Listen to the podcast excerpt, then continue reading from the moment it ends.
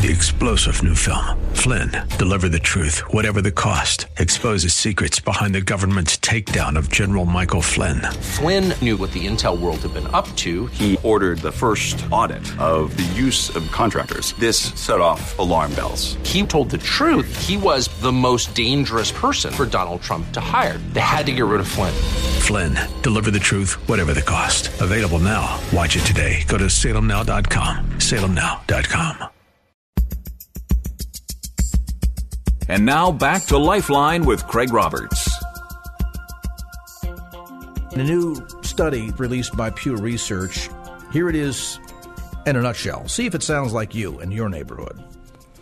75% of respondents do not know any of their neighbors in their own immediate neighborhood.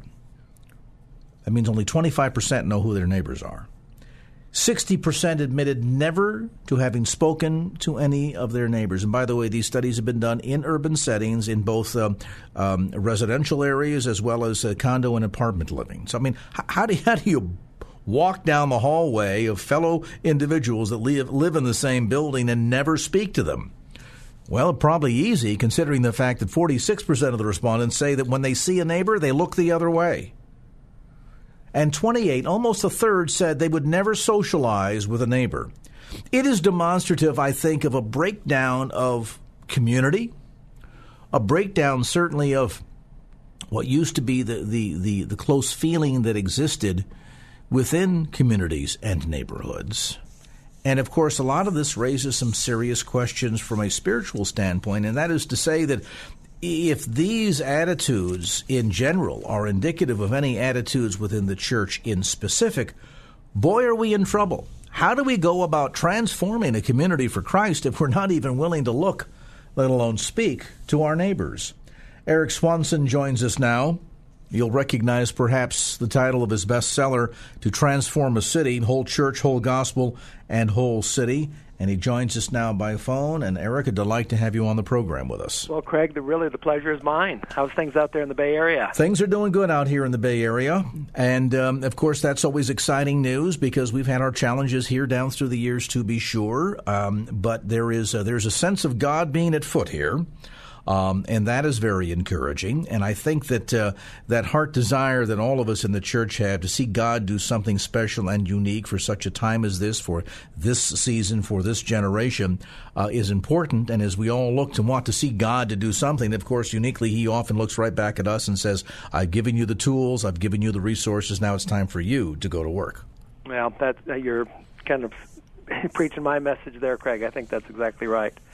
Um, you know, sometimes we want to wait for God, and He's already told us what to do. Hey, by the way, I love the statistics. I, I mean, I, I despised them, but I loved you bringing those to the forefront, just to, from the Pew Foundation there. Um, you know, as far as the 75% of people don't know their neighbors, and 60% have never spoken to their neighbor, and 28% wouldn't even want to talk to their neighbor.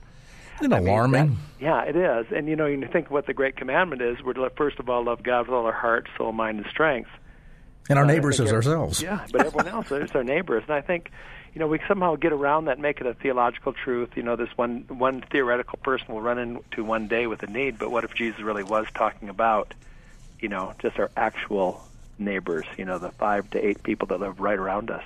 Well, and the odd thing is that that really is the definition of community. And if we look historically at the church, I'm going to back, uh, of course, a couple of years here now to the first century church. Uh, this was something that had its um, its genesis in a uh, quite uniquely a a urban setting. They were big cities. If you read through the New Testament, go through the Book of Acts, you'll see these are these are not little farmlands that they're talking about. They're not rural communities. It Essentially, found its genesis in big cities, and so I think the observation of that commandment to love our neighbors as ourselves was something that, that Christ certainly didn't take lightly, and nor should we. Mm, I think that's a great observation.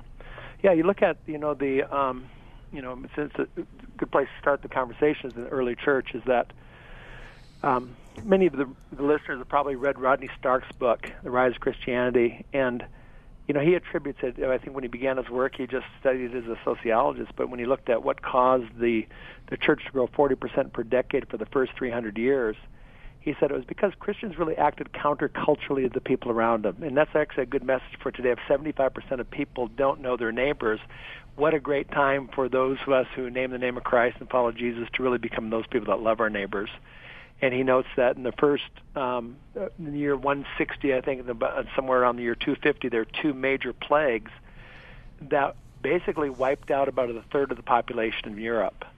And uh, those that had the means would flee the cities as quickly as they could. But the Christians just hunkered down, and they not only took care of each other, but also took care of their neighbors. Hmm. And uh, what the result was that um, uh, Stark goes on to say that epi- epidemiologists will say that just to give a person food and water when they're too weak and too sick to feed themselves and uh, or give themselves drink would reduce the mortality by two thirds. And, uh, and so he's basically, from a sociological point of view, you know that people would survive. You know that if if you had a Christian neighbor, you'd take care of each other. If you, if you knew a Christian friend, they'd take care of you. But if you didn't have any Christian associations or friends, you're probably going to die.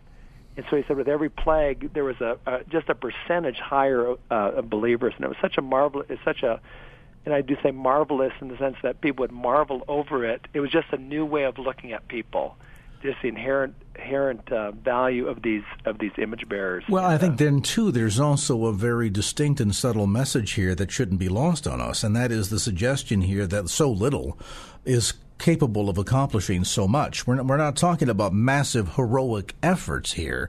We're talking about just almost uh, run of the mill acts of kindness that, in fact, can leave quite a significant impression on someone else, can't it?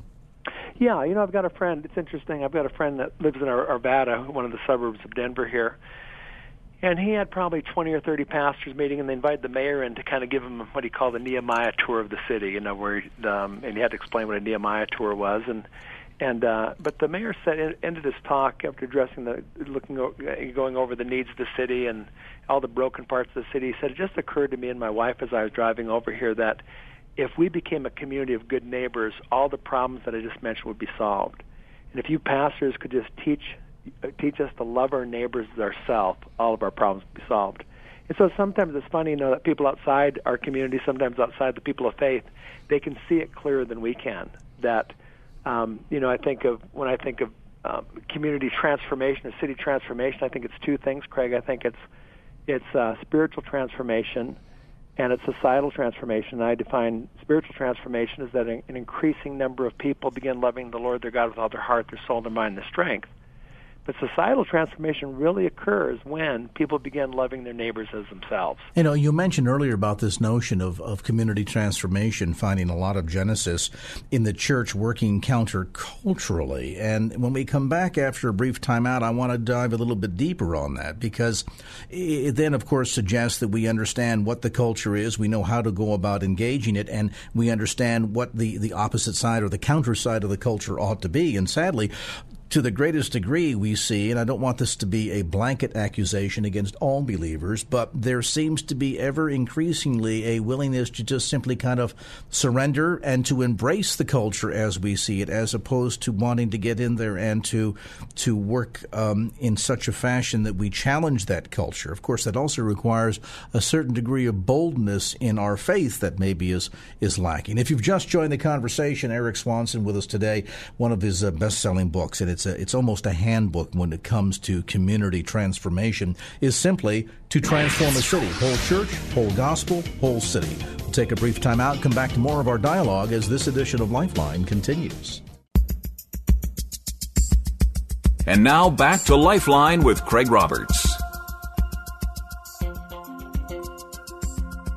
And back to our conversation with Eric Swanson. We're talking about community and city transformation. You mentioned prior to the break, Eric, one of these keys, this notion of, of seeing this transformation come about in part because the church is willing to engage in some counterculture activity. And yet, I wonder in this day and age, more often than not, we either run from the culture because we're afraid of it, we don't understand it, so we hide from it, or we're so inclined to just give up easily that we end up embracing the culture so much so that oftentimes it's different, to, it's difficult to distinguish between pop culture and the church itself, which kind of makes that whole set apart business a bit difficult, doesn't it?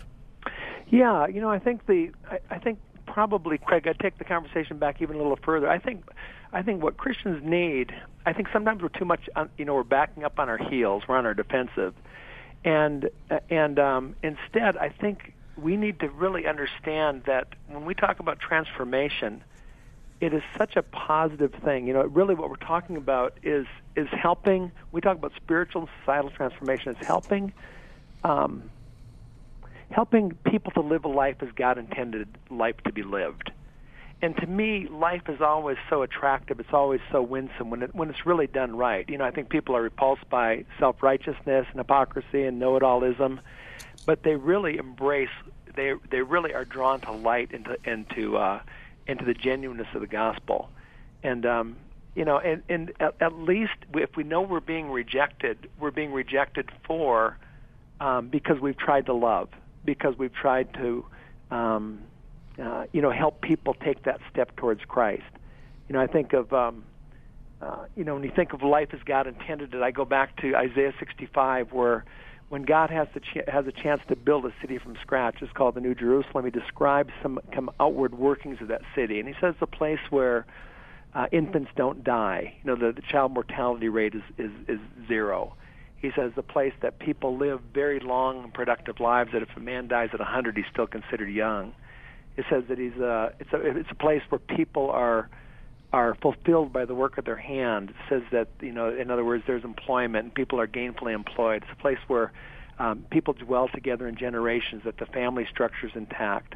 Um, and it's a place where rapid answers of prayer, and it's a place where the, the wolf lies down with the lamb. There's an absence of violence. So, when we're talking about people that life is God created in a city or a community, that's a that's a very attractive picture.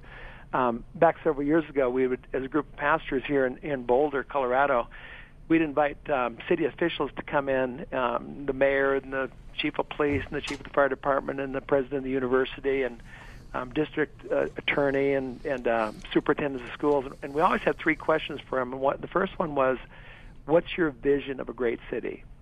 And when these people decide, you know, describe to the person the kind of city they wanted to be part of, it's a city that you'd be proud to raise your family in. You know, apart from the spiritual aspect. Um, none of them said we need more churches. None of them said we need more people that are Christ followers. But when they described the physical makeup of a city, um, that's what they described. And then the second question, by the way, was what is your job? Uh, what do you do? And then what does your job require you to do that no person can do for, do for you? And those became prayer requests. Mm. It was real interesting that even even people. One, I remember one guy with tears coming down his face. He said, "You know, I know people have prayed for me because they told me." He said, "But I've never ever heard anyone pray for me out loud." And and I think you know it's it's like you know I think Jesus default towards people. He said when you when he sent the the twelve and the seventy out, he said when you enter into a enter enter into a house, give it your blessing.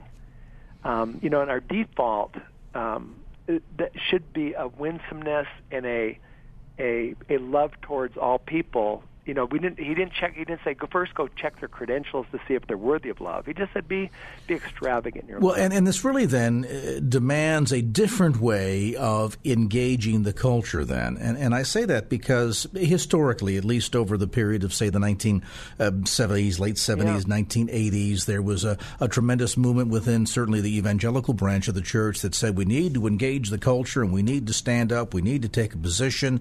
We got very engaged from a political level and there was much, uh, uh, you know, banging of pot lids together, and we made all kinds of noise. And then many would argue that at the end of the day, we really didn't affect much change at all, except that many people in the communities around us could now, for the first time, readily articulate what it, uh, what it was that the church was against and you could well, talk to almost yeah. any individual and say, well, what are, what are Christians against? And they could go off the laundry list. And then if you ask the question, well, what are Christians for? They would stare back at you with a blank stare. And so it, it it, it, sounds like what you're talking about here is sort of the, the woman at the well engagement. You know, Jesus knew what the score was, he knew what mm. was going on, but he didn't spend a lot of time calling out her sin or browbeating her to death, but rather immediately spun and focused on the restorative sti- side of the gospel message, which, let's face it, looking at what's going on in the world around us today, if there was ever a time when the church needed to engage in helping the world around us transform and, and, and experience restoration, it's now. I'll tell you, Craig, that's a tremendous insight there because I, I think just the way you articulated it, I think what you say over the last 30 years – we've done a great job communicating what the church is against. I mean, to the very fact that when people are surveyed, they can name all the things we've been against. Isn't that right? Mm-hmm. And so, as far as knowing how to communicate a message, I think we ought to give ourselves an A plus for that. Now it's a time to say, was that the right message? You know, it's like Einstein said, you know, that his definition of insanity was doing the same thing over and over again, expecting to get different results. And uh, you know, I think I think when we talk about too about transformation, Craig, I think it's that the first half there's some outward structures of what a healthy city looks like. By the way, those overlay very nicely with. Um, there's been studies done 11 characteristics of healthy cities, and they're basically the same things, same things out of Isaiah 65. You look at the UN Millennial Goals. They're, they're, you could put you could you could almost adopt Isaiah 65 for those same ones. But Jesus also had a different agenda for the city. You know, the the one time he spoke to a city a city in its entirety. You know, he said, "Jerusalem, Jerusalem, how often I wanted to gather you together, as a hen under my as a hen gathers her brood under her wings, but you were unwilling."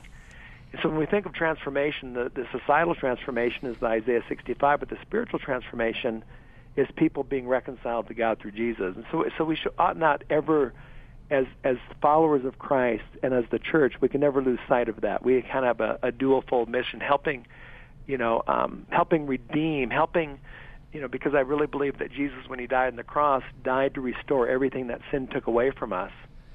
Uh, you know that um, you know not just our relationship with God, but our relationship with self. We have broken people, and relationships are broken, and and uh, you know that that he even says the earth itself is groaning, waiting for the tra- waiting for the redemption to be revealed. You know, and so when you think of all the problems that our world's facing, that God invites us to co-labor with Him in that restoration. And I think we have to live with the fact that some believers are going to be passionate about, um, you know, reconciling people to God, and they're called evangelists, and we need more and more of them. We need people to be sharing their faith.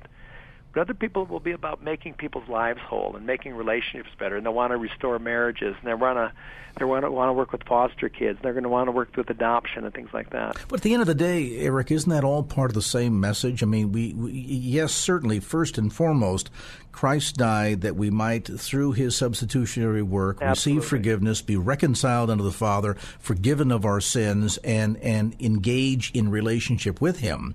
Yes. But then, as you see throughout his earthly ministry, there are so many aspects where he demonstrates uh, his, his passion for us and our brokenness and wanting to see us whole in so many ways. So, in my mind, to a degree, it's almost like uh, different sides of the same coin, aren't they?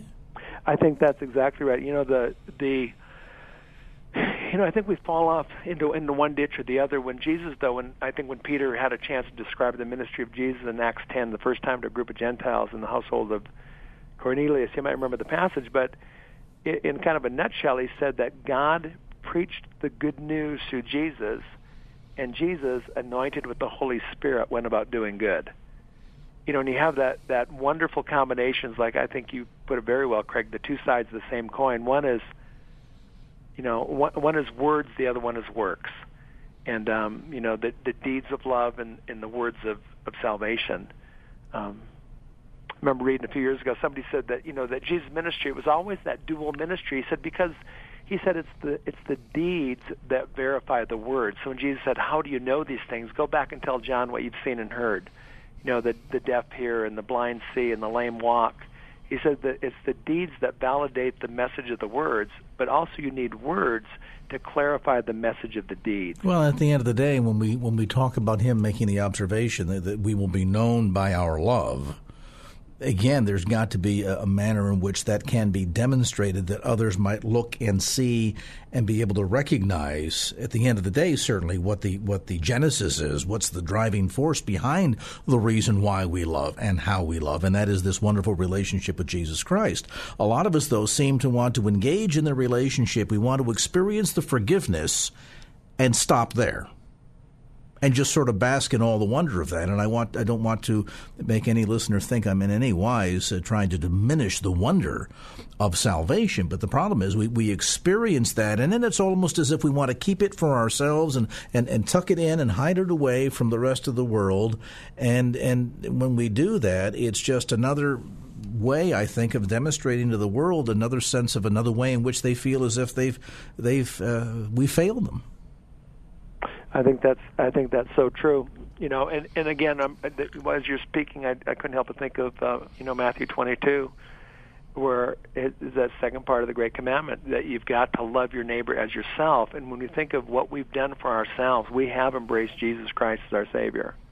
and Christ come into our life and He's changed our life and He's working on us and giving us the kind of relationships that are, are ultimately satisfying not only with himself but with the people around us. No, you know, we, we started this week on a very dour note with news of Robin Williams passing, Yeah, and it uh-huh. hit the Bay Area, I think, in a more profound fashion since he's from the Bay Area. A lot of people have rubbed shoulders with him and, and have met him or known him, and Mm-hmm. and you know we look at the tragedy of that, and uh, I think it. Uh, uh, while we may never have answers, I think that it, it should give rise to some important questions, particularly from a Christian perspective, and that is how many Robin Williams do we know right now that we live next door to?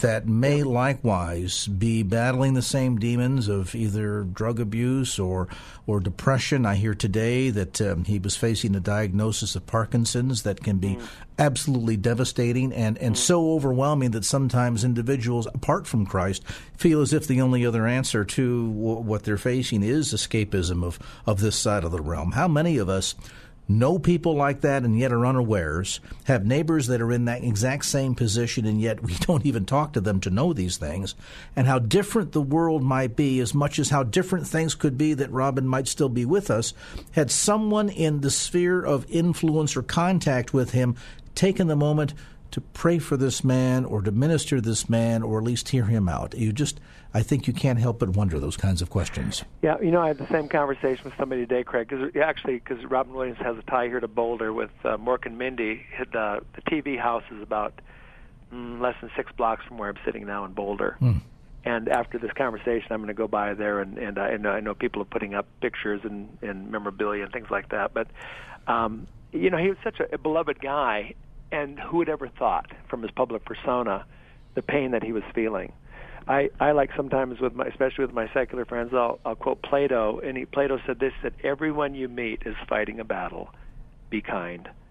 And you know, I think of these statistics. I've written them down in front of me. What you said there, but you know, the Christians could make a, a uh, an unbelievable difference if they lived differently, simply by um, uh, just following the research that Robert Putnam brought forth. He was the author of Bowling Alone, but he said just knowing your neighbors' names makes all the difference. He said you give two neighborhoods with the same socioeconomic um, level, the same uh, racial ethnicity, um, you know, just basically the same amounts of education. He said people that simply do one thing, they know their neighbors' names, have less crime, less less teen pregnancy, less drug use, less incarceration. All the social factors just come from doing that. And you know, if there really are, you know, 35% to 50%, 60, all the people that name the name of Christ, if they just knew the three people across the street or across the uh, the, uh, the apartment across from the you know the ones directly across and left and the right, and then the people on either side of them, and just made themselves just were friends, because you know so much of evangelism happens. Um, if if we don't know our neighbors' names, we take ourselves out of the game. But if we do and we don't avoid them, we, we, we have eye contact and we've we made a point to, to write down their names after they gave them to us and maybe the names of their kids and some of the things they're interested in. Then it's like when when God called Philip to talk to the Ethiopian eunuch, it was just at that right time, that right spiritual that right moment of spiritual openness when he was reading the book of Isaiah that God intersected his life with Philip, it made all the difference. Well, and you know, the Lord can use any of us to be that that mean by which that intersection takes place. We have countless other examples all around us in the news every day.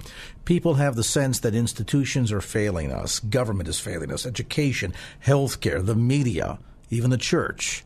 What can we do to transform that impression? We're talking about transformation today, and on the line we have the privilege of having Eric Swanson with us. We're going to ask him to stay for a few more minutes as we continue this dialogue.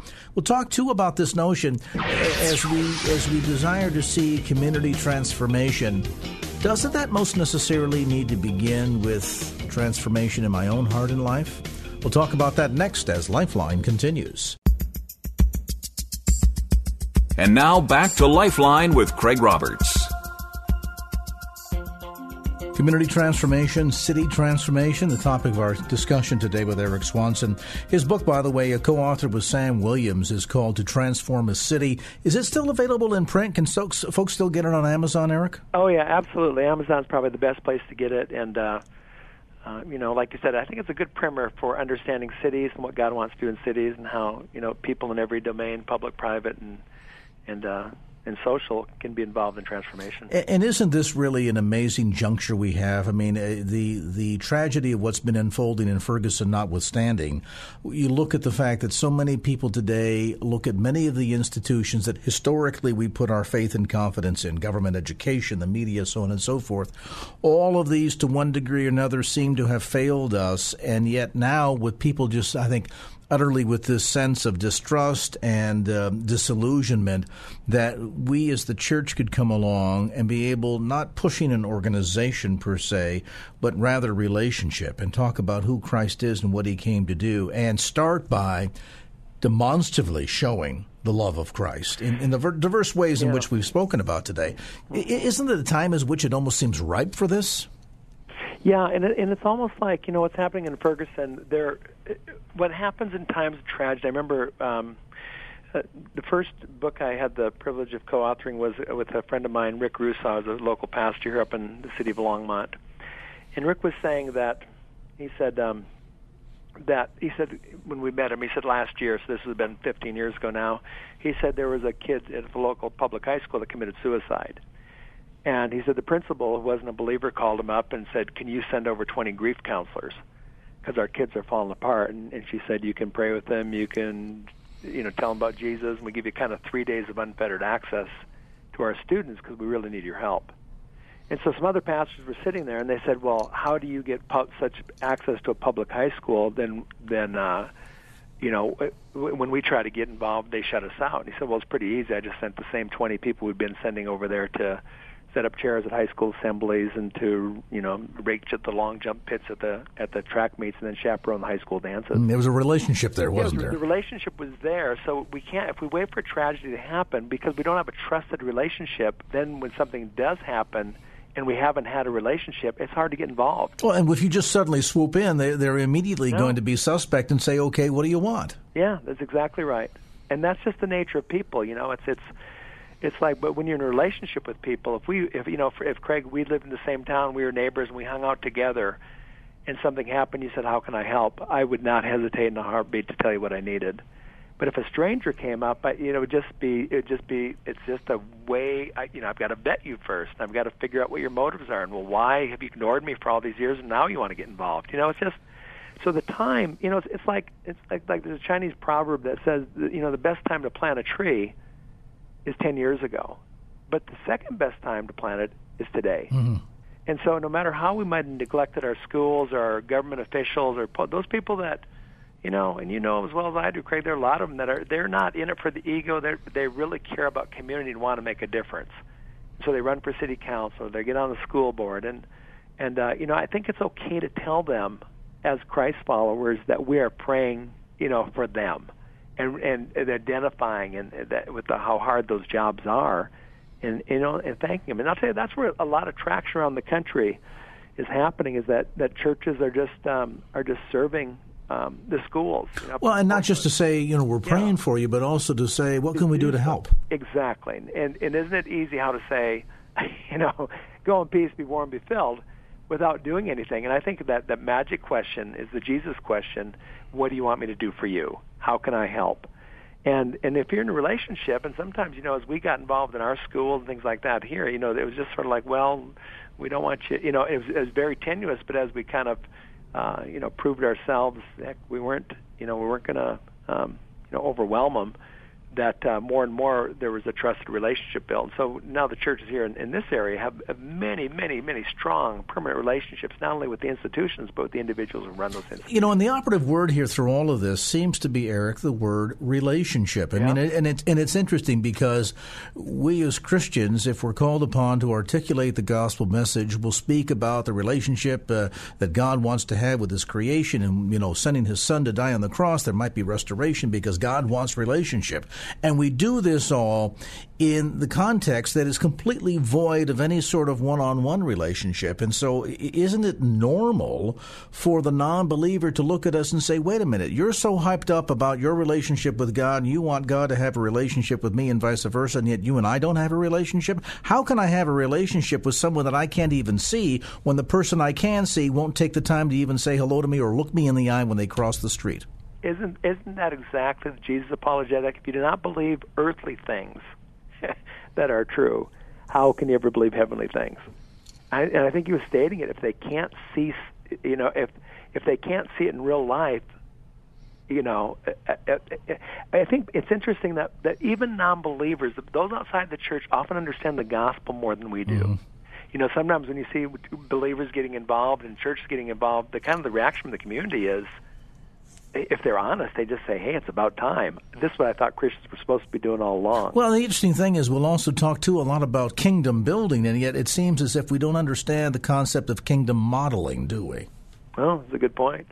You know, I think too, Craig. One of the things that, that that's helped me a lot. You know, I think, um, you know, if if we can kind of think when we look at people that are that are involved in God's redemptive work, even if they don't know Him at this time. You know, sometimes we think, well, all these people that are doing good in the world, they're trying to work their way to heaven. But what if God had planted in them something, an idea that something was broken, and He's calling them even to be part of that redemption even before He redeemed them. You know, and so evangelism then becomes connecting a person's small story. Most people don't know why they want to, want to, they're passionate about what they do. You know, even the most ardent evolutionists, when you talk about trafficking, and I know that's a big deal out in the Bay Area, and many churches are taking on a campaign it's called uh, "Not in My Town." But with trafficking, they they'll they'll no evolutionists will say, "Well, it's kind of sad what's happening to those young girls," but you know that's just the way that that the weak are called out in our society. No, they'd say they'll they'll go back to kind of a Garden of Eden statement. They'll say it doesn't seem right, you know, that a 13 year old girl will get drugged, raped, and kept in a drug state so men can make money off her, and that's why I'm involved in this trafficking effort. You know, so, so it's almost like what if we could tap into that that sense of justice that they have and tie that in. Why do you feel that way? And that's the kind of conversation I like having with people. Well, and the amazing thing, particularly in a region like the San Francisco Bay Area, as you well know, there is such a deep vein uh, that that resides in here of the desire to want to be do good and be engaged and and be invo- involved in, in in transformative processes. Now, albeit it might look different than than a lot of us that have a biblical uh, perspective. You know, they they want to save whales, we're trying to save babies, whatever the case might be. But it's all all part of God's kingdom. And there is that tremendous resource that kind of just, again, just down below the surface, that if we could learn how to tap into that vein, uh, could give us tremendous entree to not only uh, get permission to, to, to share with these individuals, but also see the manner and fashion in which God might, God might very well have called them to do amazing and marvelous work if we could just somehow be able to, to speak truth and life and uh, and allow the Holy Spirit to work in that fashion. Oh, Craig, I mean, I, I couldn't agree with you more. You know, that's that's that's I couldn't have said it better. I don't know anyone who says just said as, as well as you just did, because I do think it's it's if if we can see people, you know, they know part, they're grasping part of this big story, you know. um and and we have the privilege. You know, I think if I, if I had to write the book over again, if we do another edition of it, I might add one more thing. You know, the the the subtitle of the book is is the whole church, and that's not going to include every church, but it can't exclude any any church, any Christ followers. Taking the whole gospel and word and deed to the whole city, every sector, public, private, social, and every domain, every all the business and education. The one thing I'd add to that though is that is the whole church taking the whole gospel of the whole person in the whole city. Mm. And what I mean by that is that, you know, sometimes we've really been operational Gnostics in the sense that the only thing we valued about people is their soul. And that was, wasn't that the heresy of the first century of Gnosticism? You know, we deny the material and just it's the souls that are important. But what if it was, you know, that, that, that we, that, again, there's some, some believers, some Christ followers that be passionate about helping people with their physical needs, um, the body, then soul, the emotional, intellectual, the desire for beauty, the desire for relationships and marriage, and then then the whole spirit. You know, the connecting people with God. But it's like if we have that approach and we see people in that in that holistic way, then it almost creates a path for conversation that that that lead to Jesus. In other words, we start with the external, the physical, then take it to the internal, and then move to the eternal. How's it going? Oh, it's really bad at work. You know, somebody took credit from at work, they got a promotion. To the internal, how does that make you feel?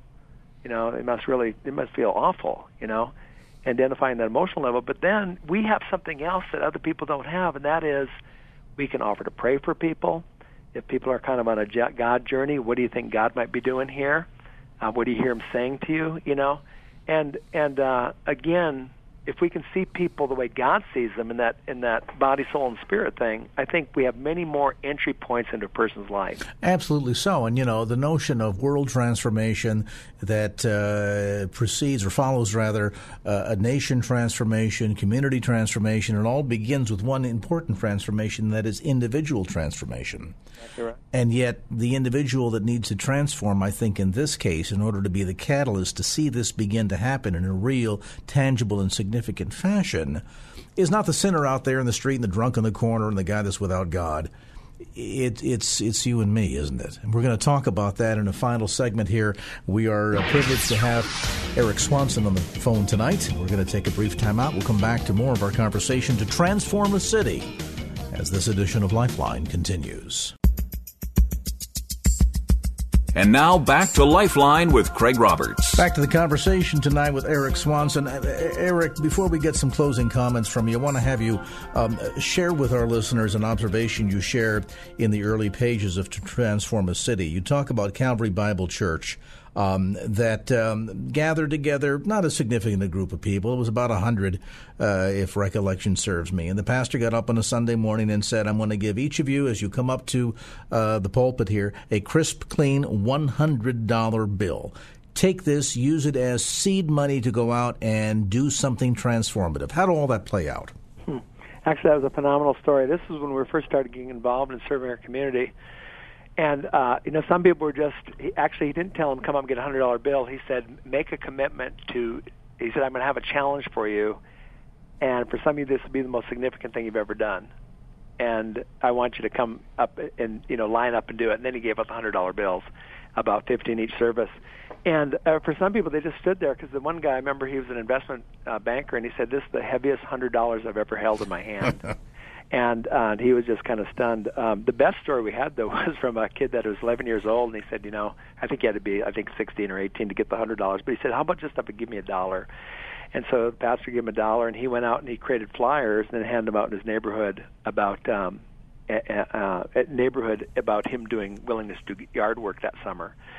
And I think I forget how much he, he turned that dollar, I think, into 168 dollars, and then gave it to mm, I can't remember what organizations they gave it to, but they're organizations that serve the poor in our community.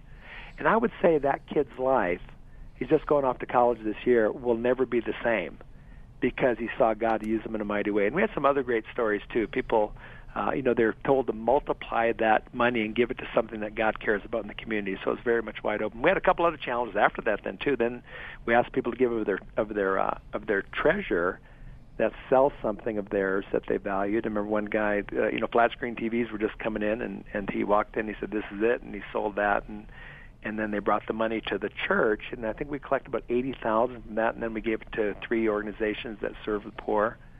And then the last challenge was to give um, 90 minutes of time to, over the next 90 days to one of the human service organizations. You know, believing that if something good already exists through God's common grace, like a food bank or a homeless shelter, we don't need to start the Christian version of it you know that that uh, that we can we can partner with anybody that's morally positive and spiritually neutral.